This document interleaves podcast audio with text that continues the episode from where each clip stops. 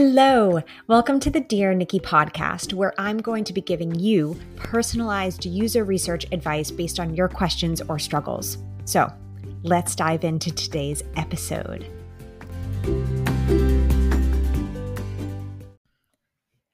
Hello, hello. I hope you are doing so super well today.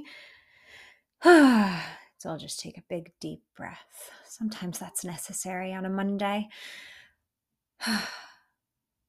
yeah, that was nice. so, the reason I'm taking a breath, so super deep breath, is because kind of similar to my last episode, which was asking a bit more specifically about how ChatGPT or synthetic users or other AI platforms might impact user researchers' jobs. Today's question slash concern comes from a slightly similar area of kind of understanding this whole user researchers getting laid off situation that we seem to be in. So I am going to read a little bit of context and some and uh, the actual question. So it feels like user researchers are getting laid off everywhere across big tech tech companies, which to me feels like user research is not being valued as highly as it should. This makes some serious sense given it's not necessarily an immediate revenue generating position, but it worries me for the long term vitality of the industry and future of my career. And so the original question was Do you see user research dying in the future? which is a very, very sad way of putting it. But then the secondary question that I think is more productive and more applicable are what are broader industry trends that you think we should be paying attention to in order to stay competitive in such a massively competitive market? So, very excited to talk through this particular question slash concern today and i understand why it is a concern of many many people because being laid off is the worst feeling ever at least I have felt it. And it was the worst. Maybe not the worst, but one of the, I'd say, top five worst times of my life. And so I can understand the concern of, okay, we see all of these other people getting laid off in our roles too. Is this just what it is? Am I going to always be concerned about my job safety, etc.? So, the first thing that I will say is, and this is a bit repetitive from my last episode, but what I will say is, I think it might be helpful for everybody who's concerned about this to do a little bit of digging to understand what other roles and positions are being affected by these massive layoffs. I will say the product industry is going through kind of a reshaping, and a lot of tech and product companies are changing certain things or going through whatever it is that they're going through in this particular climate and economic climate, let's say. But we are not the only ones getting laid off. User researchers are not the only ones. There are plenty of product managers who are getting laid off. There are plenty of designers. There are plenty of data analysts. There are people in marketing, people in customer support, people in not as much, I haven't seen as much in sales, people in like content teams, right, getting laid off as well. And so, one thing that I would say that's so super important to understand is looking at that broader picture because when it comes to social media, we can get stuck in these echo chambers, and LinkedIn is no different than the echo chambers that you might find on Facebook. I follow a lot of user researchers. I primarily get a lot of user researchers posting right? So I am going to see more user researchers getting laid off because of that. So I would make it a point, and this is something that I did where I went and I actually spoke to quite a few people about what their perspectives are. And when I spoke to some product managers, they were like, no, there's a lot of product managers getting laid off. And I'm like, okay, cool. Yeah, we're, we're all seeing, we're all seeing the echoes here.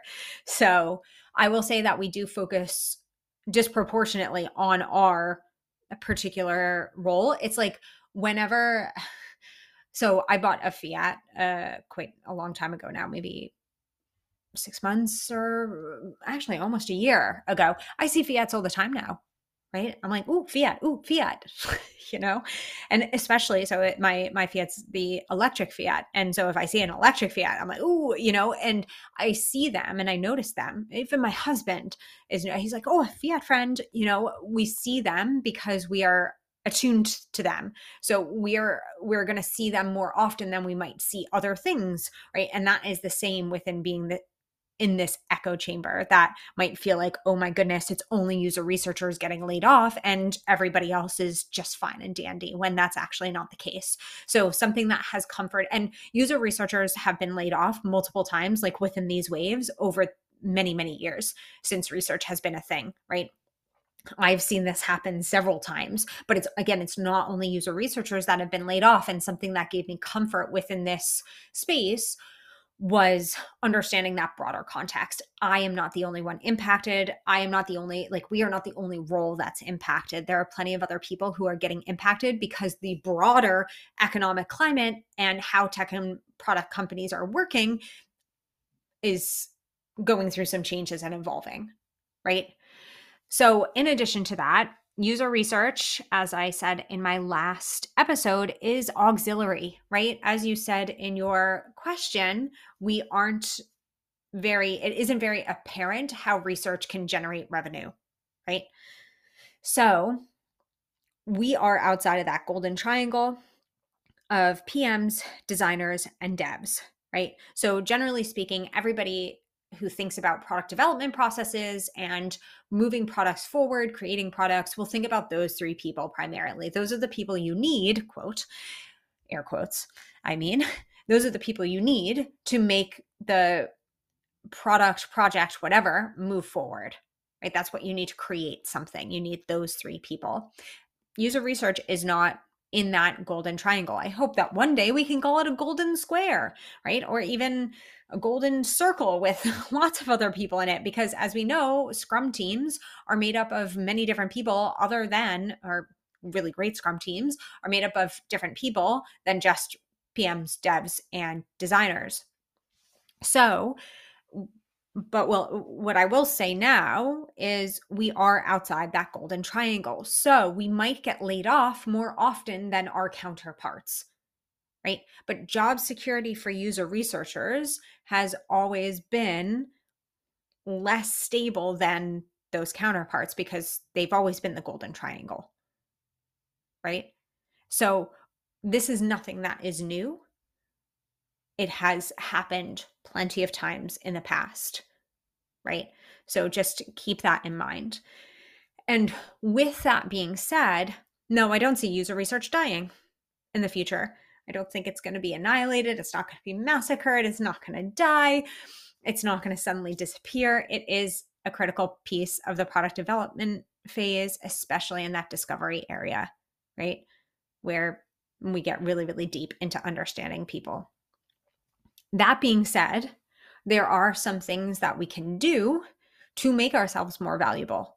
So, kind of talking about those like industry trends to pay attention to to stay more competitive, right? Because right in here, we say user research is not being valued as highly as it should because it's not an immediate revenue revenue generating position. So then my question is how might we make ourselves more valuable right? And this is where I see a lack of standardization in the user research industry, which can cause these types of problems. So, the beauty of user research is that everybody can come from different points of views and different backgrounds. I mean, I have mentored people who are anthropologists and coming from the social sciences. I have mentored people who are designers, PMs.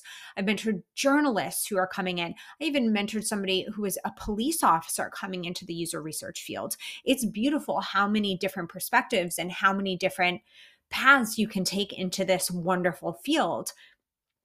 It's also a bit of a downside because it's self taught. And depending on how you've taught yourself and the materials that you have used to teach yourself, your quality of research that you are doing could be on a spectrum of research from poor research to excellent research, right? Since there is no standardization of materials, since you can Google a whole lot of stuff and get varying results and what that stuff is and the quality of information, you could be anywhere on that spectrum, right? So, because of this lack of standardization, which is a beautiful thing on one end, because we get all these different types of people entering into our field, we also cannot make sure that the research that is being done is quality research that helps generate revenue right? So I have seen a lot of really bad research been done. I've seen horrible questions. I've seen terrible analysis. I have seen scripts that make absolutely no sense. I have seen presentations that just don't have any sort of anything in them to move people forward to help teams make better decisions, right? So I have seen this and with that and I, I am guilty of this. I have done this. I have asked horrible questions. I have presented horrible reports that have done nothing. Right. And so when I've done this, my stakeholders kind of sit and say, What's the point of doing this? This took so long. And there's not like, I don't know what to do with this information. This information isn't helpful for me. This information isn't making it more apparent or less apparent what I should do. Right. So they kind of roll their eyes and say, mm, user research is invaluable. Or alternatively, user research can misdirect teams if it's not done properly, right? So if we think that we can say we validated designs after speaking, which we should never use that word validate, but I'm just going all dramatically in here. We've validated this these designs uh, out, uh, five out of five users said that they prefer this design and they would buy it. Let's move forward. Yay. Nobody buys it.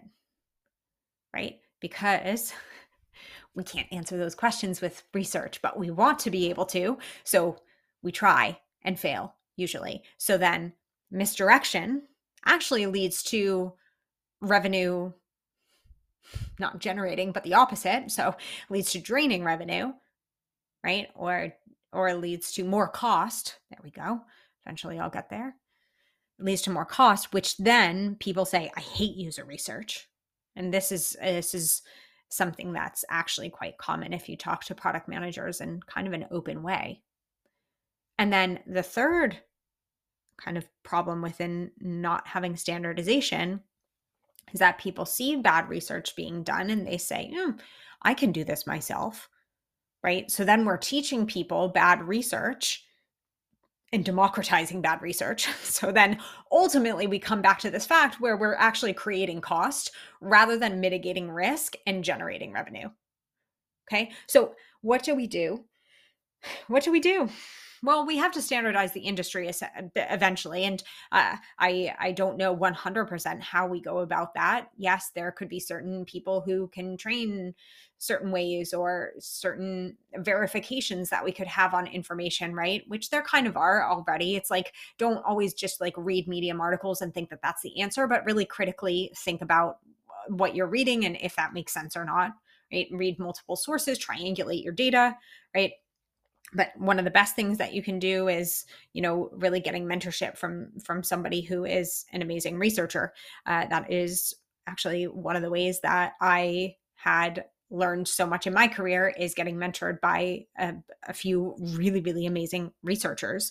Didn't mean that i had a few bad ones as well or encountered some bad practices but really uh, making sure that you can like critically understand like what what does this eh, what is this information that i'm getting and does this make sense or not? Like i not using just trying to generate a script because you eh, so you can get it done with and and going and and just googling one source on how to write a research script right?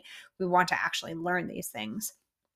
But so within that within that um, because we can't fix standardization today which we could but within that, I think things to be paying attention to are how we can make ourselves more valuable. And it comes back to that decreasing cost and time and increasing potential revenue, right? And there are a few ways that we can do that. First, we can make sure that we're doing the most impactful research at an organization. So sometimes we can get stuck doing dumb usability tests that aren't actually helpful to the product because, you know, we could probably make the decision without the usability test, right? So, making sure that we're doing the most impactful research. And that might mean having some sort of process. And I'll put this in the a link in the comments to my article on doing the most impactful research, but having a process where we can determine what is the most impactful research. And that's usually the research that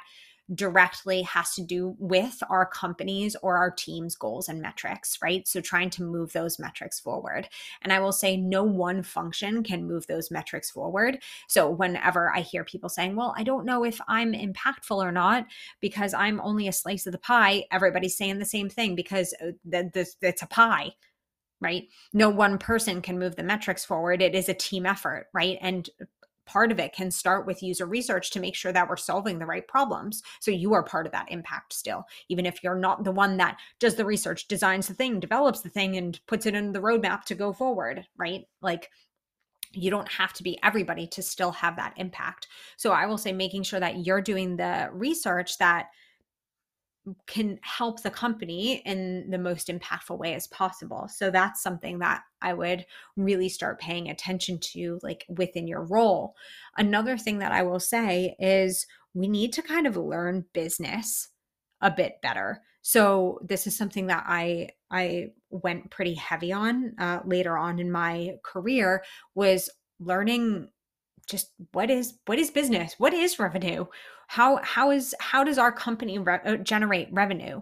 Where are we in that? You know are we profitable or not? Like where where is all of this? Where is our money coming from? Right? And and within the business choices that we're making why are we making those choices? So getting a bit more comfortable with talking to people who are thinking about the business and thinking about these choices, right? And trying to understand them better and trying to say, okay, where does research fit into this? How can research, you know, either help mitigate the risk of this or help reduce cost and time of whatever we're trying to achieve because again overall those things can increase revenue right so learning more about how a business works and talking to the people who make business decisions and i know that sometimes that's scary at least i found that scary but trying to chat with the people who do make business decisions to kind of understand where you can support them right? And where you can help them mitigate risk okay? And then kind of moving on to the more user research skills side of things the biggest gap that i see in user research right now is the activation phase. So we cannot give a report and throw it over the fence and hope for the best. Because when you think about that, that's actually quite unfair right? So, did our stakeholders go to an insight usage class, like on how to use insights or what to do when you get a lot of deep insights about customers and you know what happens when a researcher brain dumps information on you and it's really overwhelming and you're saying ah, i just needed the answer to this question but i don't know how to get it and like what to do with it and and then like how do i take action on this? Because this is really deep and it's really intense. No nobody went to that class because that class doesn't exist right? So we are by by kind of presenting our insights and saying okay it's your turn now right to our stakeholders we are kind of setting them up for failure and asking them to do something that they might not know how to do so I see that like reporting phase and then a sh- reporting and sharing, right? But then like we need to activate these insights. And that's where research goes from that like really annoying buzzword actionable insights. This is where research becomes actionable because if we sit in the activation phase, with our stakeholders, what we're trying to do is help them put this information into action because we, as researchers, generally have a lot of context in our mind that we either can't put into the report, forget to put into the report, assume that other people have, assume that it's not actually important when it actually is because we have the curse of knowledge, right? So, what I would say is like something that has been said is a soft skill is actually not a soft skill, which is workshop facilitation, because workshop facilitation is the best way to activate insights. And I think that should be a technical core skill of user researchers. So, bringing your insights into this actionable phase of of either you know you take crazy eights you take how might we's you take do undo redo uh, you take you know method 365 there are so many different activities out there that can help turn these insights that you have into things that people can actually act on. Because if i were a designer or a product manager and i dumped some of the information that i had in the past to my stakeholders i would not know what to do. And what happens then is when we get overwhelmed we tend to procrastinate. So then our stakeholders are procrastinating on our research because they are overwhelmed by our research right? So they're not doing anything about it because they don't know exactly what to do. And then we're sitting there saying, "Why haven't you done anything? Why is my why is my research dying in the corner somewhere?" Right? Why aren't you doing anything? But uh, they might not know how to, right? And this isn't something that you always have to do. You might have a very mature user research mature company or user research mature colleagues. They might grow into that maturity, right? Where you might not always have to have this activation phase because they they can kind of learn how to work with these insights but that's the thing is they have to learn. So you have to go through it with them. So i highly highly highly recommend as as something to stay competitive with is workshop facilitation getting really comfortable with taking your insights and trying to move them into actions with teams right? So that that really looks into like being a good workshop facilitator highly, highly recommend that. Um, and then one other thing that I will say is asking for feedback from stakeholders and making sure that you are caring about what they care about. Because if we if we're just doing research and throwing it at the wall hoping that somebody will it will stick and somebody will say oh there's spaghetti on the wall you know that looks yummy. We are not doing ourselves justice because people care about what they care about right? If you're not doing something that is positively impacting somebody, they're not really going to care. So if we're saying personas, personas, personas, they're so important, why aren't you reading them? Well, maybe your information doesn't have anything in there that has to do with the people that you're asking to read them. Right. So make sure that the research that you're doing and the the deliverables that you're putting out into the world like make sure that these things are about things that people care about and that's all about asking your stakeholders for feedback. There are users. Whenever somebody comes to us and says oh i don't know if we should make this feature or not or like i don't know how to do this or you know sh- should we you know should we include you know the button here here or do this feature in this way? Like we always say well why don't we talk to users? Well why don't you talk to your stakeholders whenever you have questions about what to include in a persona you know like uh, it's so funny because for such a long time i just went to google and i was like what should i include in a persona and i was like these things and i was like cool all right and then i made the persona and nobody listened to it or read it because the information in there wasn't actually helpful to the people who I was sharing it with because I never asked them. So, being able to take and understand what our stakeholders care about and use that to put forth our research is 100% necessary and critical to being competitive in this market. Because if you care about what your stakeholders care about right? So let's say our stakeholders care about retention right?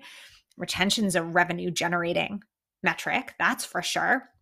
If they care about something like uh, let's say uh retention rate so people coming back okay what can we do what can we do within user research to help understand retention rate and why people might not be coming back so that we can then understand how to make changes to make more people come back? How can we make this platform more satisfactory for people? Is it about usability? How do we make it more usable for people right? Are we missing things? Are we are we are we ignoring people's unmet needs? Okay let's figure this out. And then how do we create something to to talk to those unmet needs or pain points that people have right? So again, if we care about what our stakeholders care about, we are doing research that they care about, so they're they're going to listen to us so that we're getting closer to that revenue generating position. Right? So really taking that mindset of your stakeholders being your users. So I hope that that was helpful for you today. It's it's tough to to to feel competitive when it feels like everybody's competing for one job. But I would highly recommend just taking a deep breath, taking a step back, and seeing that we're in a weird time in the economy and just the world in general. So weird things are happening. But there are companies that care about user research a lot. There are companies that still want user researchers. There are companies that are hiring user researchers. It just might take some time. Back when I was laid off, it took me December, January, February, four months to get a job. Right. And that wasn't even particularly like in a time where things were weird, you know?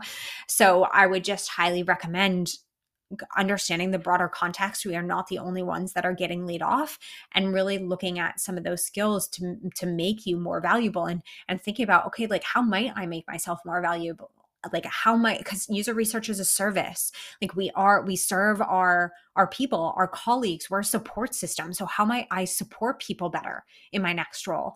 You know and and a lot of that again is through something like workshop facilitation. Okay like let me practice some workshop facilitation and i'll pop in my workshop facilitation webinar that I did for UXPA a few weeks ago uh, into into the description as well, so that you can take a look at that and maybe brush up some workshop facilitation skills. So just really think like how might I be my, more valuable? How might I support teams better? And and really think about those questions. So, if you are experiencing like the layoffs, I'm really sorry. There is a light at the end of the tunnel. There always is, and you will find what is best for you. Sometimes these things are blessings in disguise, as hard as they are to see uh, now, maybe.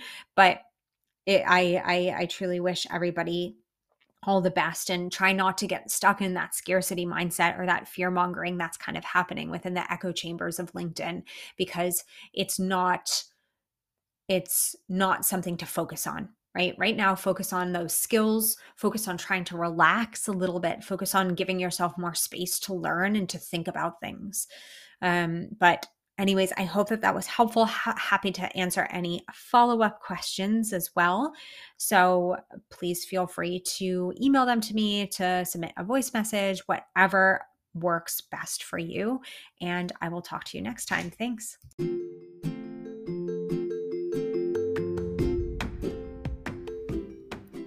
Thanks again for listening. Don't forget to hit subscribe and submit your next question. And I look forward to talking to you all soon. Bye. You.